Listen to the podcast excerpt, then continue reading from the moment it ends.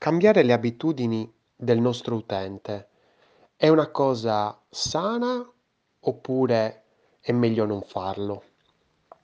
Allora, è una questione abbastanza dibattuta perché se andiamo a cambiare le abitudini del nostro utente stiamo cambiando, diciamo, un qualcosa di assodato. Perché se, cambi- se parliamo di cambiare le abitudini stiamo parlando necessariamente e indirettamente di abitudini. Quindi sicuramente dovremmo, prima di cambiare le abitudini del nostro utente, dobbiamo capire quali sono le abitudini del nostro utente. Abitudine va a braccetto con aspettativa. Perché? Se io sono abituato a fare una cosa, quindi esempio, sono abituato ad andare su Amazon e acquistare su Amazon, sono abituato alla esperienza utente che mi dà Amazon. Ho quell'abitudine. Quindi necessariamente, perché non dobbiamo ovviamente nasconderci dietro un dito, perché insomma siamo qui e stiamo parlando in maniera molto sincera, dovremmo necessariamente prendere in considerazione che gli utenti avranno nel momento in cui entreranno in un altro e-commerce l'aspettativa di trovarsi davanti a un'esperienza utente che sia simile a quella di Amazon. Attenzione perché qui inizia a complicarsi. Nel momento in cui l'utente, un qualsiasi utente, stiamo parlando in maniera generica, per quanto è sbagliato parlare in maniera generica perché è meglio sempre parlare di target, di persone, quindi insomma andiamo a parlare in maniera generica così semplifichiamo la questione.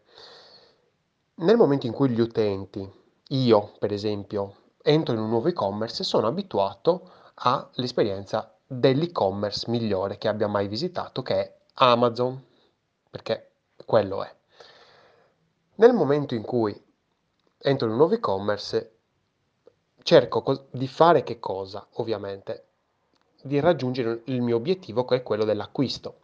Se questo acquisto è diverso questo percorso di acquisto è diverso rispetto a quello che ho in Amazon, il mio cervello, che è una macchina predittiva e va per, diciamo, ehm, sottrazione, ok? Quindi capisce molto bene quali sono le differenze, perché il nostro cervello, la prima cosa che fa, se tu gli metti due cose, una davanti, cioè due cose davanti, la prima cosa che fa è cercare di capire quali sono le differenze cioè proprio l'ABC del cervello. Insomma, questo è bene che lo sappiamo tutti, che, che partiamo da delle basi comuni.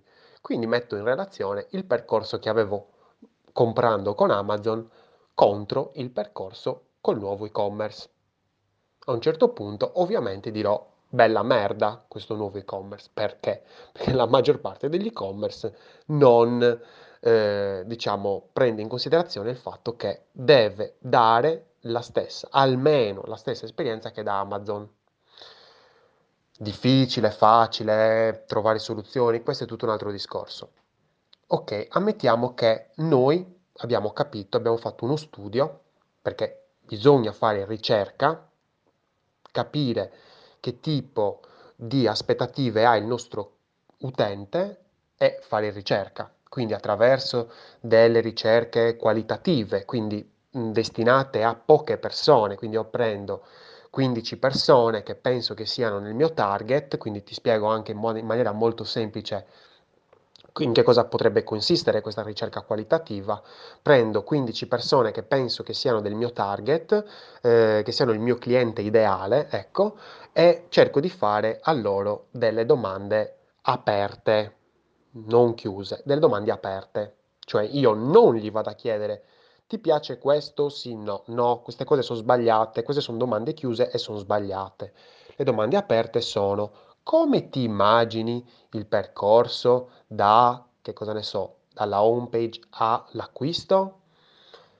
Come ti immagini l'esperienza post acquisto? Cioè dopo che hai acquistato, cosa ti aspetti? Tutte queste cose qua.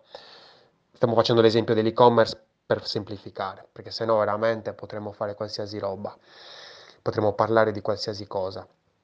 Nel momento in cui ho fatto questa ricerca, ho questi 15 risultati, li studio, cerco di capire insieme ad, ad altre persone Se non hai nessuno a cui parlarne, chiamami, ecco, eh, o scrivimi a lorenzopinna-gmail.com e cerchiamo di, cerco, cercherò di aiutarti. Eh, nel momento in cui abbiamo eh, questi risultati, li analizziamo, cerchiamo di capire quali sono i, le cose in comune tra tutti questi utenti e ovviamente andrai a sistemare quello che è il percorso, quindi l'aspettativa. Ma ammettiamo che il tuo prodotto sia diverso rispetto ad Amazon e quindi che tu, per esempio, vuoi portare l'attenzione del tuo utente verso una determinata cosa perché credi che sia giusta, perché quella cosa nuova, diversa da Amazon, rispe- nuova rispetto a qualsiasi altro competitor, ti caratterizza e quindi tu vuoi cambiare le abitudini dell'utente perché il tuo plus, il tuo valore aggiunto è proprio lì. E allora, come fare a cambiare? Innanzitutto dobbiamo avere la consapevolezza di che cosa si aspetta l'utente. Nel momento in cui abbiamo questa consapevolezza, abbiamo un grosso potere, perché possiamo andare a trovare i punti in cui andare a comunicare questo valore aggiunto al nostro utente. Quindi magari mentre sta acquistando, mi immagino, ammettiamo che il nostro valore aggiunto è il fatto di utilizzare ehm, cartoni riciclati, ok? Quindi magari è un discorso di riciclo, oppure che i nostri prodotti sono fatti con, con plastiche riciclate. Ecco, perfetto. Dove glielo vai a dire? Sicuramente identificare quello che si chiama user journey, ovvero percorso dell'utente, perché si chiama user journey, eh, sto inglese un po' ci ha rotto anche le scatole, però insomma eh, viene chiamato user journey, sono certe parole chiave che bisogna un attimo utilizzare perché è importante, ma non è nient'altro che il percorso che fa l'utente per arrivare da, dete- da un qualcosa a un'altra cosa.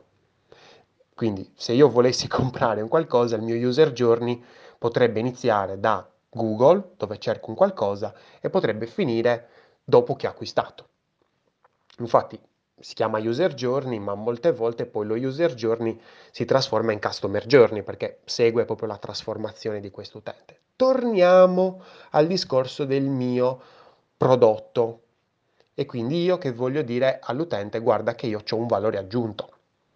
E quindi guarda che quando stai acquistando da me non stai acquistando da Amazon, che Amazon gliene frega un cavolo dei, delle plastiche, delle cose, lui è un collettore, ha qualsiasi prodotto, io no, io no, sono diverso.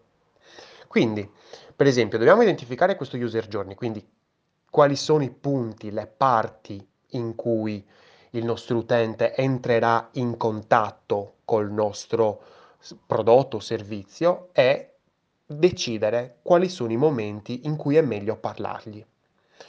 Quindi andare a progettare uno user journey è fondamentale per capire come andare a cambiare le abitudini del nostro utente in maniera sana, perché non posso dirgli tutto in un certo punto, perché gli sto andando a vomitare una serie di informazioni che lui magari in quel momento non è mh, pronto a ricevere.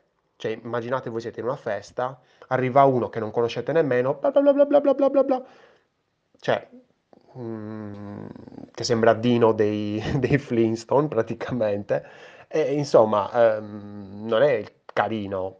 Non, non, quella persona non vi dà una, una non, non si fa vedere in maniera positiva. Quindi Attraverso questo user journey, questo percorso, che è un qualcosa di schematico, eh, cioè lo puoi fare tranquillamente in un foglio e dire ok, il mio utente può entrare in, in contatto con il mio servizio in questo modo, in questo modo, in questo modo, si mettono uno, dav- uno davanti all'altro, ovviamente ce ne sono tanti di user journey, però se ne, ne facciamo uno per, per generalizzare, diciamo ok, è meglio che io gli dica che il mio prodotto è fatto con plastiche riciclate magari in un page in maniera generica perché gli dico io mi occupo di questo.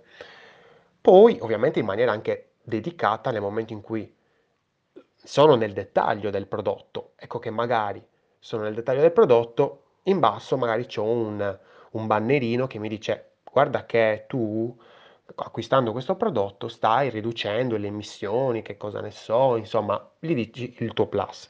E nel momento in cui magari dopo ho terminato di acquistare, magari nella thank you page, magari gli dico grazie, hai migliorato, non so, la salute del mondo e tutte queste cose qui. Quindi nota che per esempio questo valore aggiunto io lo sto inserendo in tre punti diversi. Sono tanti? Sono pochi? Dipende. Dipende dalla psicologia del mio utente. Quindi se io non faccio ricerca su un punto a capo, se io non ho fatto, non ho chiesto a quelle 15 persone che dovrebbero essere i miei clienti ideali cosa si aspetterebbero, è inutile che io vado a cambiare, cioè che cosa cambio? Non cambio nulla, perché non so da dove partire. E ricordatevi di utilizzare questa strategia di cambiare, di inserire questo valore aggiunto, diciamo, in maniera sana. In maniera sana perché questo discorso dello user journey ci aiuta a capire quali sono i momenti migliori in cui dire qualcosa. Come si fa uno user journey? Molto molto semplice. Puoi seguire l'intervista che farò a Giulio Andrini domani alle 19.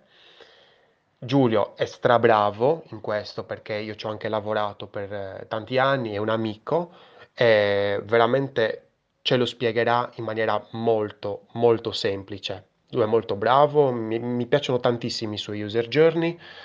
E, ehm, ti aspetto domani alle 19 sul gruppo Facebook una, gru- una birra di UX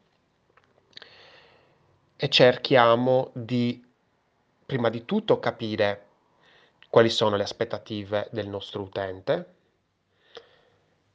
parlargli in maniera sana e poi, nel caso in cui abbiamo deciso di cambiare le abitudini del nostro utente, andare a inserire le informazioni chiave in dei momenti specifici.